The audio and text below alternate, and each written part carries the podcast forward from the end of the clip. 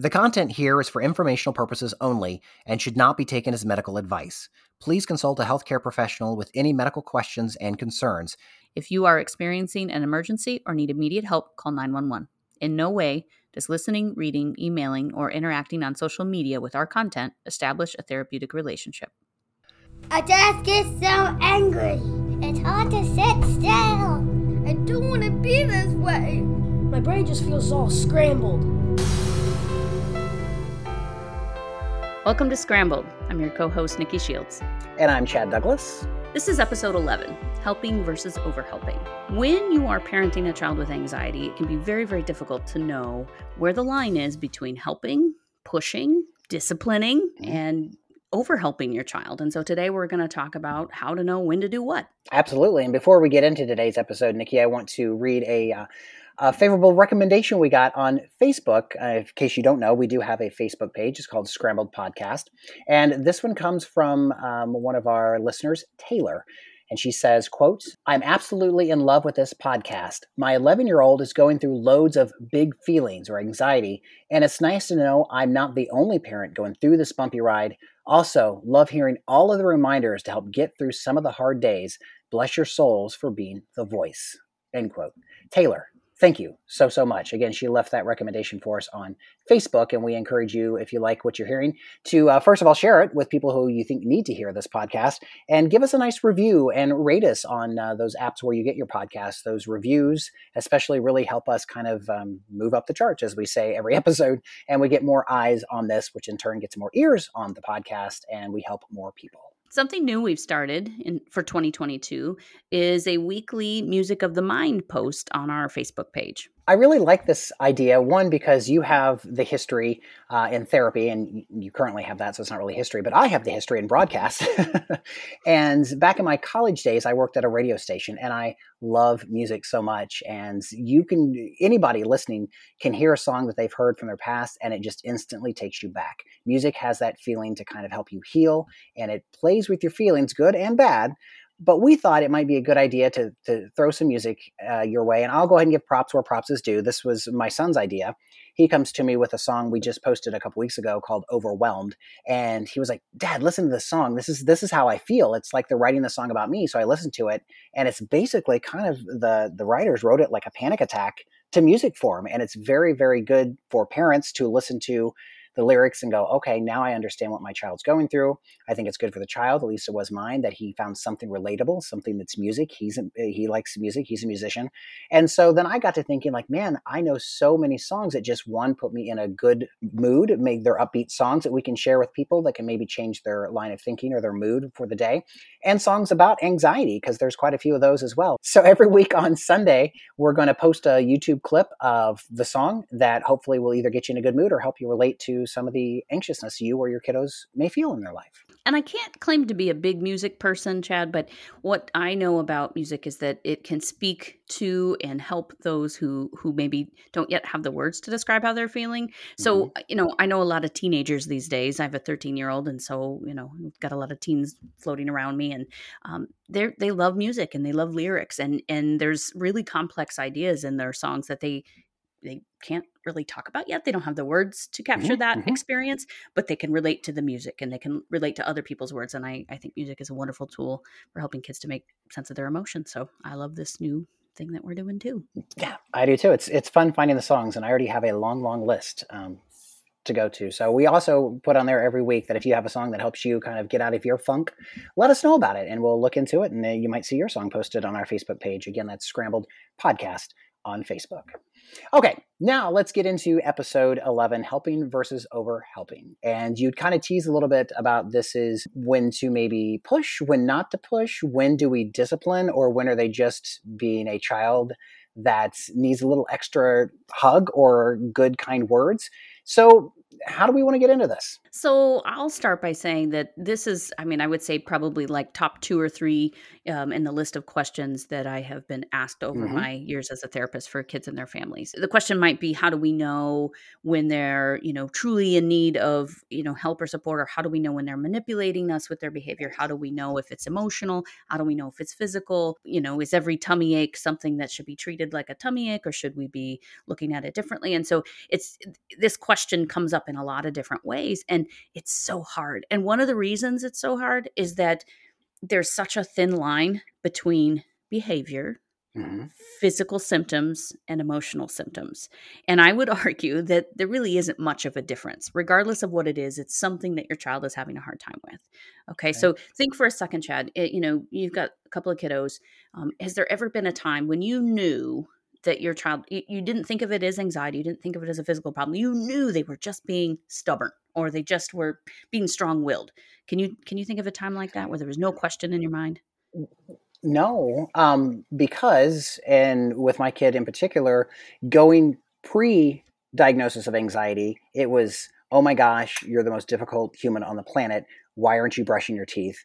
And then after we got the diagnosis of anxiety and spoke with a therapist and started to learn things of how his brain works, then it was kind of like, okay, you're just avoiding brushing your teeth because you know we are going to school after your teeth are brushed. So that's a hard question for me to answer. I set you up well, thanks, thanks. I love. I, I, I such a, because it is it, it is a tough. It, it's almost impossible. Like I would say that before you have kids, there, there's probably lots of clear lines um, that that differentiate these things, and you think, oh yeah, it, I would know. I would be able to tell. I know. I thought I could. I thought I would mm-hmm. have no trouble knowing when my child was anxious versus sick versus just you know not wanting to do the thing. And and even you know trained in what I do, I still struggle. I mean, even in the last few weeks, we've had a, a little bit of a struggle where it's like, well, is this a a food related issue? Is this anxiety? Is this mm. just stubborn? I don't want to do it, you know? And it, there isn't really an easy answer to, to which it is. But the good news is how you respond as a parent can pretty much be the same no matter what.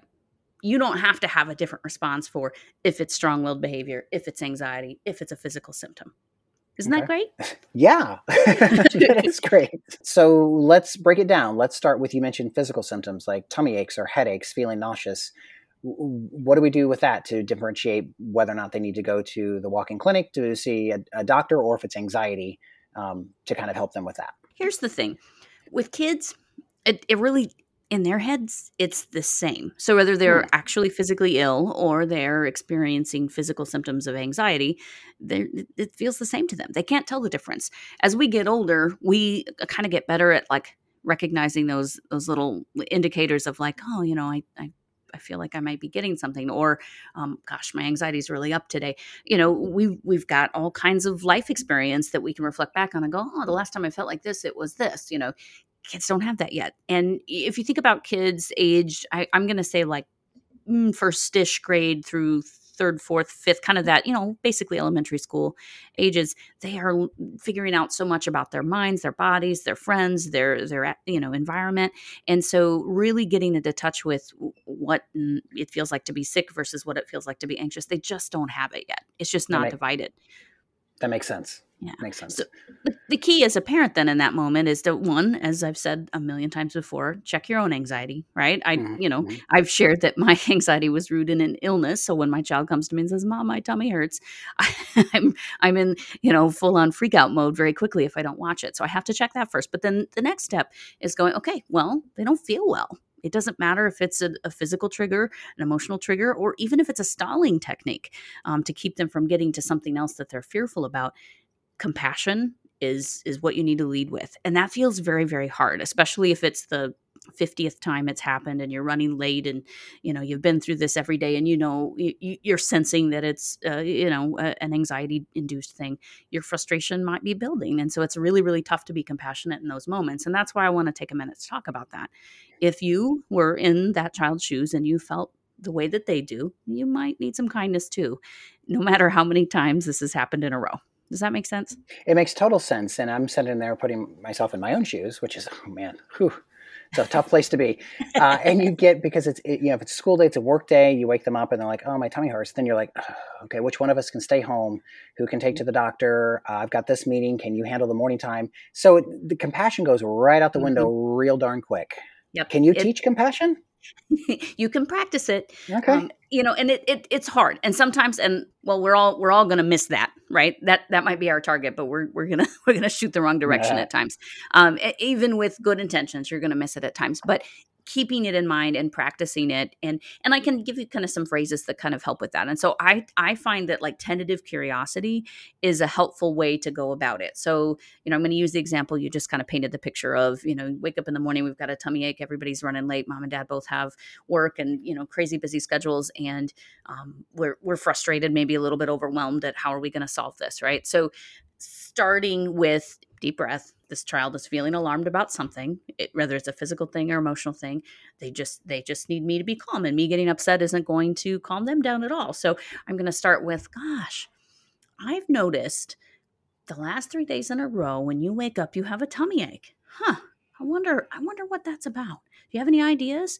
And what's cool about kids is if they they sense that you're being genuine with your curiosity and mm-hmm. spoiler alert sometimes it doesn't come off as genuine the 1st mm-hmm. few times because you're mm-hmm. not used to talking that way and and you you have a different emotion under the surface at that time so it, it can mm-hmm. kind of not land but when they feel like you mean it and you you stick with that they'll tell you a little bit more they might say well I think it's because, you know, I'm nervous about math class today, or I think it's because I don't really like riding the bus. You know, they might tell you exactly mm-hmm. what they're nervous about. They might not. And that's a, that's the, one of the crazier parts about parenting is that you have kids on all ends of the spectrum. You've got kids that can tell you, you know, straight up, "Mom, my tummy hurts because I'm anxious and I don't want to go to school." and then you've got kids that are like, ah, my tummy hurts and I don't know why. and we have to be the detectives and, and figure out um, in the middle. And so curious, compassionate responses are the best, but it does take practice. And so we're, we're going to revisit that in a second. Okay. But I'm going to throw in another kind of set of tips to, to help along the way um, that if you have these things in place, being curiously compassionate will be easier. Okay? okay. If you have clear guidelines for when you can stay home and when you have to go to school, that helps. So okay if you have like our rule of thumb is if you have a fever vomiting other gi symptoms um, you're coughing so hard you can't even you know focus okay you have to stay home we don't have a question about that. Which is also the school's rule so yeah that's the school rule. nobody wants you there with a fever and throwing up Sorry. that's exactly right so you know i can i can kind of pull from from their guidelines and, and make a structure that the kids know. If it's a vague complaint there's no physical signs that there's sickness we as parents should send our kids to school. There are school nurses there are people there that that will call you if something is truly wrong or if something surfaces later but if you know if your child knows this is the guideline you have to go to school unless these things are happening then there's no question. I've worked with lots of families where that that line is very fuzzy and kids can mm-hmm. stay home when they're having a you know an off day or kids can stay home because you know they just don't want to go or or you know they don't have to really be sick to stay home or they've learned to kind of trick the system. That makes it much harder to know how to respond when you're not sure if it's anxiety or a physical thing. Does that make sense? Yeah, it does. And it also made me think of the state of Illinois just passed a law mm-hmm. where they're giving students five mental health days a year, which is mm-hmm. really good. And I mean, I've called in with mental health days before it was law and mm-hmm. just like sorry not coming to school today we're keeping them home for mental reasons and mm-hmm. they've never had a problem with it um, thankfully but i think it's great and i also think it's good that they set a limit at five, five so someone right. doesn't overuse it to get, to get away with something so that's something i think that should be applauded yeah and i, I think it's one of the coolest things that's that's happened um, for childhood mental health in a long time the the hard part for parents and I've, I've heard lots of conflicting opinions on this is how do you make sure it's used appropriately? And you know the thing is it's it's limited to five. And so you know if you think that your child is one that's going to have to use those kind of days you might have a conversation you know hey you've got these five days mm-hmm. you have to decide if it's worth using it or not. Even young kids are good at, at that kind of budgeting, you know, right. and, and it, it's a good skill to, to teach over time. And maybe you come up with, you know, here's the red flags that you might need, you know, a mental health day. Maybe it's we've been in tears for three days over little yeah. things, or maybe it's we haven't slept well. Um, just kind of figuring out what those indicators are that actually being at home would be a really, really good idea. Um, and then kind of challenging kids. You don't, I would, I would encourage parents not to use the multiple days in a row. So don't Right. use all the five days at once unless there's like a serious, you know, crisis going on. And then that's a different conversation with your with your school staff anyway. Absolutely. Um, but spread it out so that they have that opportunity to take a break, you know, throughout the year rather than it all being used up close together. use them as as needed. I know one of the the days that I, I called in for my son was he and myself. I remember when I was a kid, I knew which parent to go to when I wanted X versus Y. So kids know how to play their parents. I should then not play their parents, but they know which parents that they're going to get stuff out of.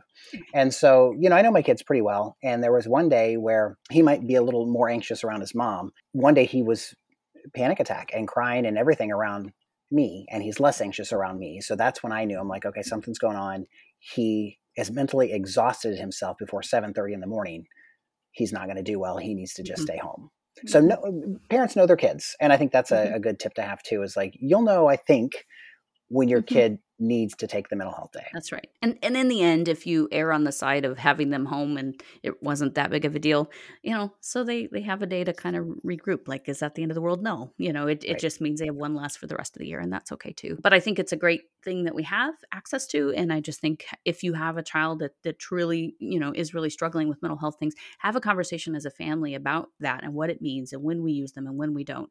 Um, that that's that's just the best way to go about it. I think it's a, a cool thing we have access to. And so you know those the the things to kind of have in place to help make it easier to know when to push and when not. Um, so the first was you know curious compassion. The second is um, the, the idea of having some clear guidelines on when you have to stay home for illness and when you clearly need to go to school. Um, and then i think my third tip is is track track stuff. So and you'll hear me say i'm sure i've brought that up in other episodes chad but track everything um, you know have a notebook have a journal a calendar an app whatever your best system is and keep track of the hard days. Keep track of tummy aches um, physical complaints the the you know times that you think they're being excessively stubborn or strong-willed. Track that stuff. Note the date the time the place who was there what was involved what was the outcome what helped what didn't. Because after you know weeks um, and for some families months of data collection you have a pretty clear pattern and you can Mm. go oh this is pretty clearly about you know one particular thing or this is food related so if your if your tracking includes you know tracking food and sleep and and all those kinds of things too you can get a pretty good idea of what's going on and rel- relatively quickly i mean if if you're worried that it's a food related thing usually within two weeks you're going to start to see a pattern of certain things that they eat or drink are affecting your behavior and mood. If it's um, something you know a stressor that maybe they haven't yet been able to verbalize and it's causing those you know anxiety symptoms and physical symptoms um, you'll you'll start to pick up on that pretty quickly as well.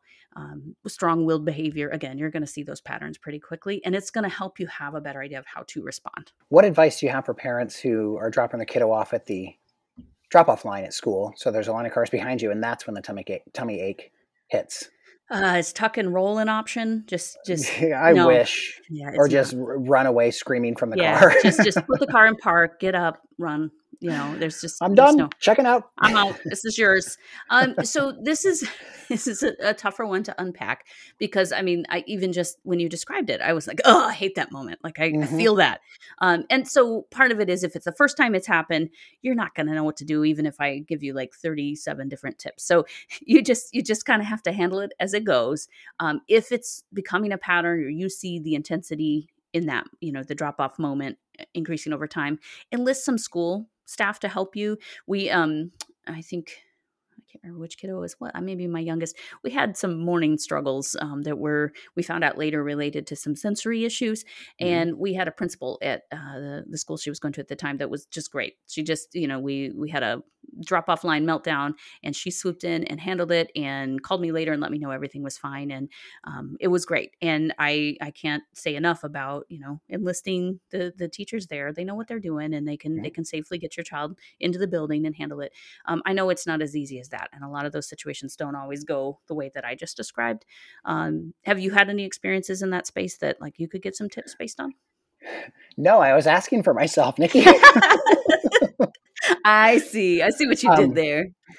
but i i do i mean we've had this a lot happen Mhm. and the reason I brought it up was in this helping versus over helping episode is instantly you try to stay in that green zone, but then bam, that brainstem kicks in that fight or flight thing Mm-hmm. and you start to say things like well if you don't get out now then you're going to lose this or if you get out now i'll buy you a puppy when you get home from school. And so at that point when are you helping versus over helping just to get out of that moment? Or is the situation not just a moment it's more of a bigger picture and you need to tackle it that way? Because you got a line of angry parents behind you And and they do get pretty upset if you hold them up. My goodness, the drop off line is no joke. It's it's it's all of that. So it is a bigger picture thing. And if you and your child and the school and everybody are on the same page and you've identified the the source of the issue and you have a game plan those moments are going to be fewer and far between but it takes a lot of work to get to that point where everybody understands what's happening and knows how to respond so your your idea of you know like bribery and threats Mhm. of world domination and and whatnot those things neither one are going to work because if if we you know as we've talked about before you're in the brainstem so Yep. logical you know consequences um, chronology you know uh, offers of puppies mean nothing because they're in fight or flight and so there's nothing about that um, situation that's gonna gonna result in oh okay well i don't want to get in trouble so i'll pull it together or i really want a pony so i'm gonna i'm gonna you know cooperate. Go to school yeah.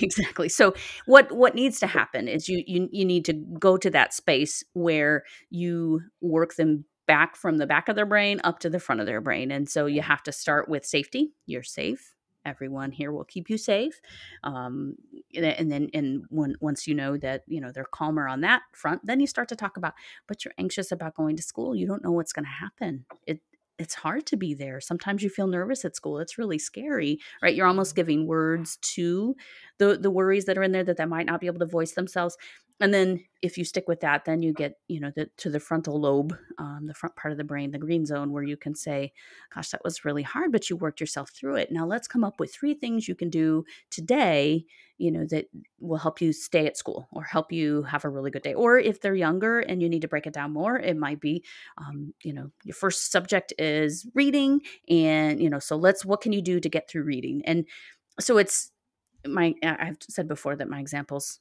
often are kind of silly but but you get the idea that it's you can you can have a power struggle you can jump Mhm. right into the the back of your brain too and the two of you can have a, a fight or fight fight wait a fight or flight fight right there in the car in the drop off line and then you can both go off to school and work you know traumatized or you can take a minute work through it give them space maybe you have to pull into the parking space instead of the drop off line walk them through it walk into the school you know connect them with the next person who might be able to help them through um, because it's going to take more time yes but a power Yeah. struggle is not exactly you know a short quick easy thing Right. either pulling into the parking lot without squealing your tires you know Yeah. knowledge i gained from a friend i'm kidding i haven't done that in a while One additional thing to think about with this, as if there's not already a lot to think about, is that sending your child, scooting them out of the car and, and taking off is okay if you know your child has the supports and skills needed to handle what's next, right? If you know that once they get in there,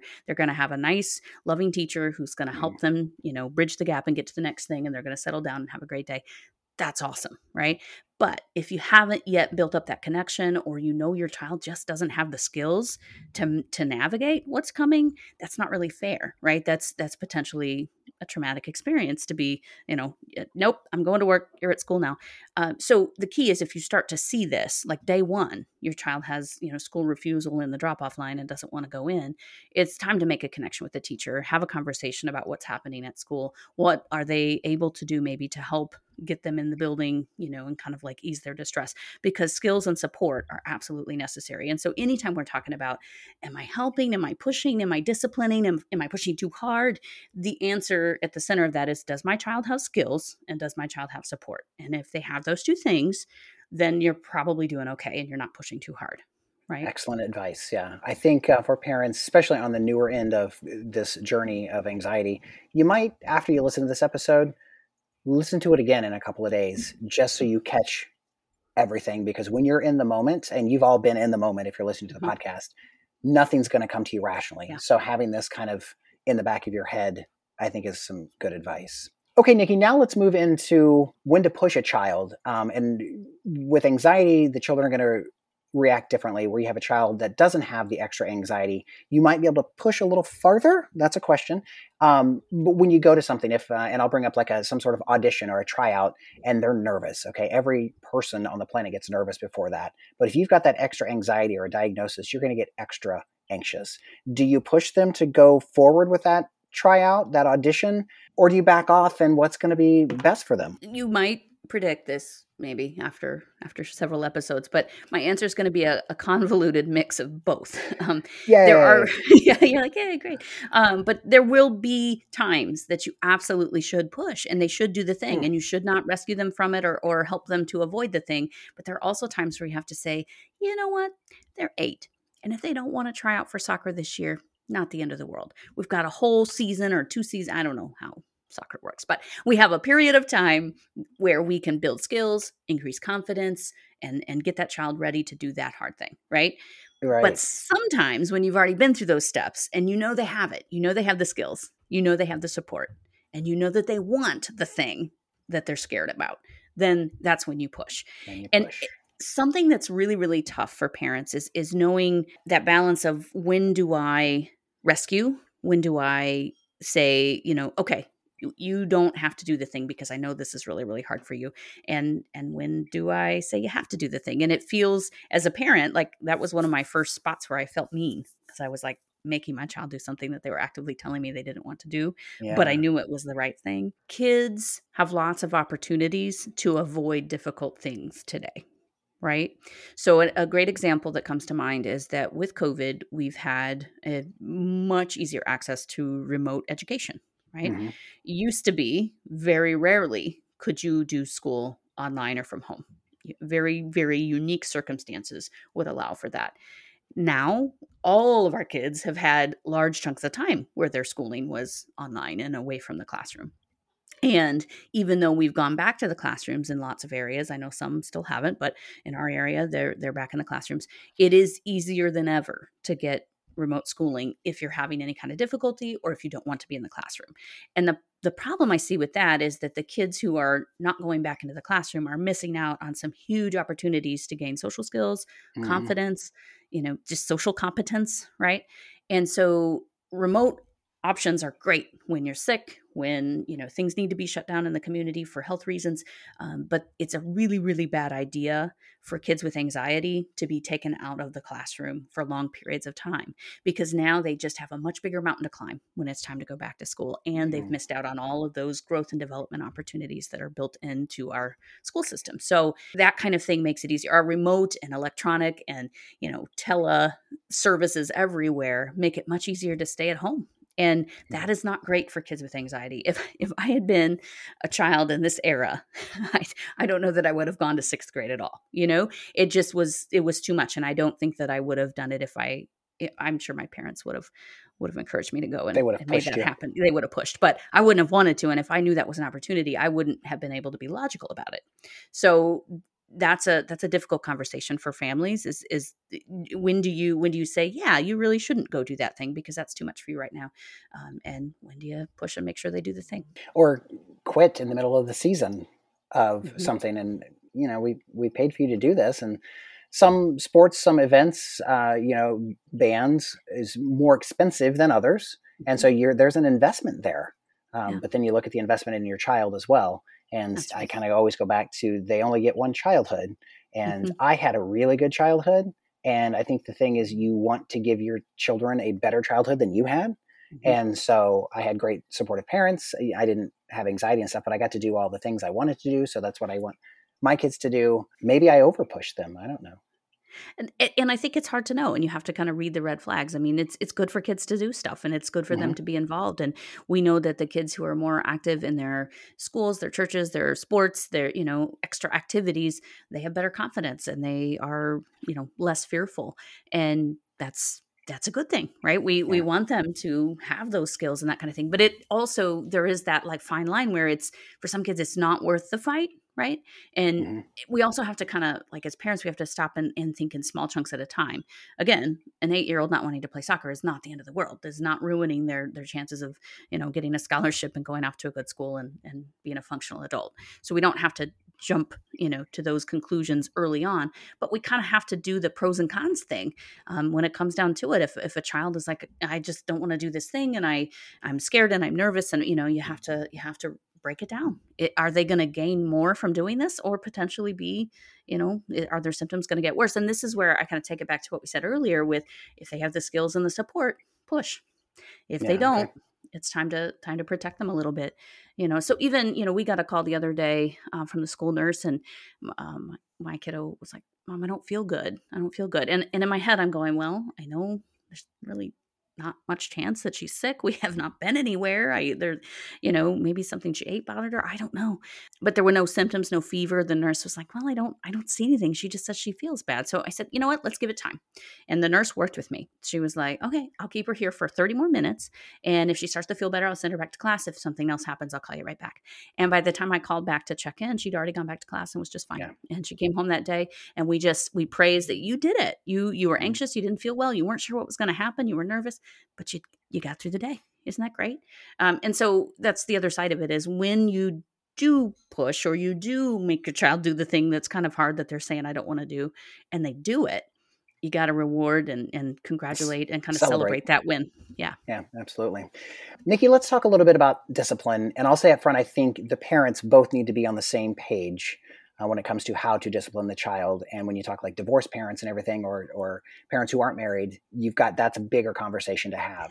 But going, hold on hold on yes, yes, Listen, here's the thing. If we're going to talk about agreeing about discipline, we're going to need a lot more time. That's like a six hour episode minimum. That's, oh boy, we're opening a can of worms there. Netflix docu series. There, episodes, That's right. like ten That's right. Okay, all right. Well, well, then, well, we won't go there. How about we talk uh, a little bit about manipulation and how to know when a child. Again, I spoke earlier in the episode about you know every kid knows which parent to play when they want X versus Z. Um, so when you have a child of with anxiety going, okay, how is this, or how do I know this is anxiety speaking versus this is the way he's manipulating me to get the way or what he wants? Yes. So th- this is, you know, just as convoluted and tricky as, as the previous attempts to, to kind of talk about it. But, but ultimately, like, you, you know, your kid. And if you kind of like frame it in your mind as like, okay, yeah, he's being strong willed and difficult. But underneath that is something, right? Underneath that is a difficult emotion, a fear, a worry, a, a discomfort of some kind, right? So when you can, when you go, yes, there's this behavior. But if we go back to the thought triangle from our Mhm, last mhm. episode, you know, there's a thought, then a feeling, then a behavior. So if you're seeing strong willed behavior, what kind of feeling do you think might be triggering that? Think about in your own life, like what what's a feeling that would prompt that kind of behavior? Yeah, I've actually asked my son that. I'm like, okay, what was the thought behind that action? What were you thinking at that time? Going from your thought triangle episode. So, Yeah. some cool. some good advice. Now he might not tell me what his thought was. He'll, you know, it's more or Mhm. less like going. Uh. So I'm like, well, that helps. But even yeah, just looking at through that lens helps you to go in that moment. Okay, Mhm. it's not just this child trying to make me lose it, right? Because I mean, stubborn behavior is one of my triggers as a parent. When I sense that what's happening is just like I'm digging my heels in and I'm not going to do the thing, and I because I, was not a stubborn kid, you know, and I think of myself as fairly cooperative in most areas of my life, and so I have a really hard time dealing with somebody who's just like pushing back like that Mhm. but the but the thing is that there's there's a feeling and there's a thought that that's prompting that and the difference between the, that kid's feeling and thought and uh, a- symptom of anxiety or some other mental health thing is not that far off right it's it's Right. essentially the same and so if you if you use that framework you get okay the kid is digging their heels in that's the behavior. They're probably thinking i don't want to do this because if i do this i'm going to have to do that or i'm not going to get to do this thing i want to do there's a thought there. And and given the situation you can probably predict some of what that might be. Um, and there's there's feelings that are pretty strong and powerful. So that's where you go back to your brain model and you go okay well where if if a child is digging their heels in but they're not like acting out angry aggressive it's it's probably more the blue zone. So if you can speak to the emotions that are underneath that behavior you might get somewhere so it might be i don't know give me an example of a, a kid being stubborn Go brush your teeth so instead of if you don't go every brush your teeth day. every day. just do it two to three times a day every day for the rest of your life. Is that too much Yes. to ask? No, Um, it's you would not. think not. Instinct might be you. You've said brush your teeth maybe three, four times. It hasn't happened yet, and so now you're like brush your teeth, or I'm gonna like back over your phone with my car. Right? Yeah. That that Mhm. we might be you know thinking that however if your if if your response the first or maybe the second time after you've said brush your teeth if it hasn't happened yet if if your response is hmm i asked you to brush your teeth and i noticed you haven't wonder what's going on there hmm and you're just kind of you know asking that question um if you've got a kid who's pretty verbal and can make sense they might just say it might be that he doesn't want to brush his teeth because he doesn't want to go to bed because when he goes to bed he feels really afraid and he knows that you know it could be a long night. So oftentimes there's something more to the stubborn behavior Mhm, mhm. um, but as i said that's that's a trigger for me. And so it's hard for me to remember that there's usually something under it. I just i just want to like scream like just do the thing and everybody's lives will be easier. But like that that rarely works. I've tried number of times Same. it does Yeah. doesn't get you anywhere but if you if you go back to the the brain model and the triangle you have a framework to go there's something there and it's worth my time now what a lot of parents do and and this is this actually fits with the idea of discipline i know i said we didn't have enough time for that that we'd have to do a whole series but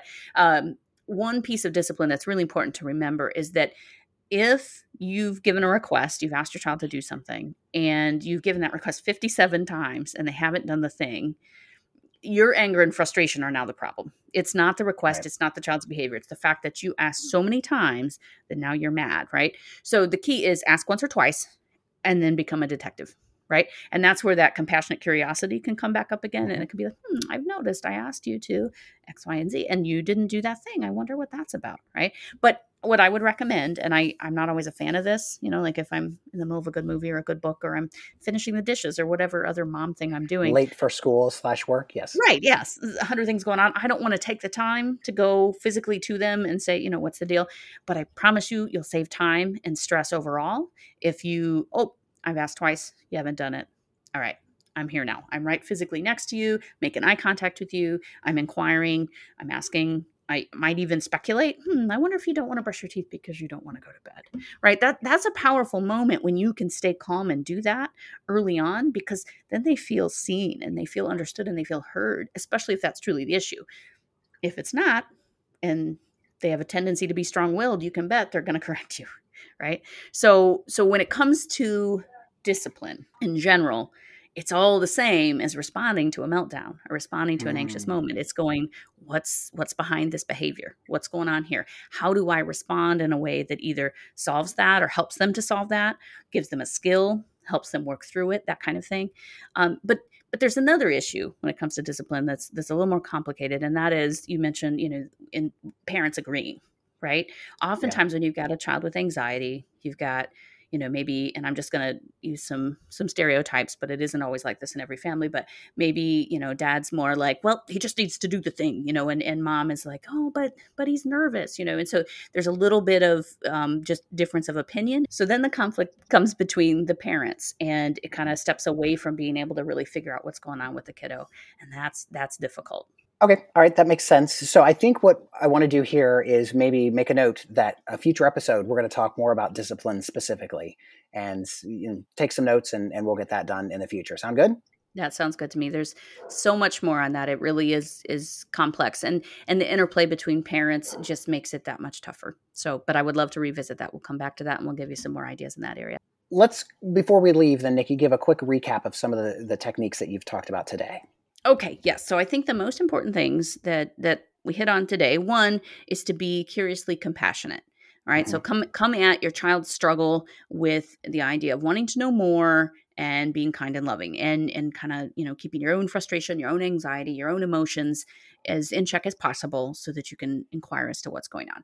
Second step is really just having the supports and the skills in place before you push your child to do things that they're anxious about. So the the supports might look like you know working with school staff to have some plans for those really difficult drop offs or other parts of the day that are really hard communicating with the school nurse about you know how to keep your kiddo in the classroom as much as possible even if they're having anxious tummy aches on a regular basis that kind of thing um, the skills are you know that's where you know you might you could be kind of a dork about it and and get your kid a, an anxiety workbook or it might be going to a counselor or it might be sitting down and, and having a conversation with your kid about you know what to do if they start to feel a tummy ache or headache or just anxious if they're able to describe you know anxious feelings but just having some skills and some ideas so that they're not going blindly into a scary thing.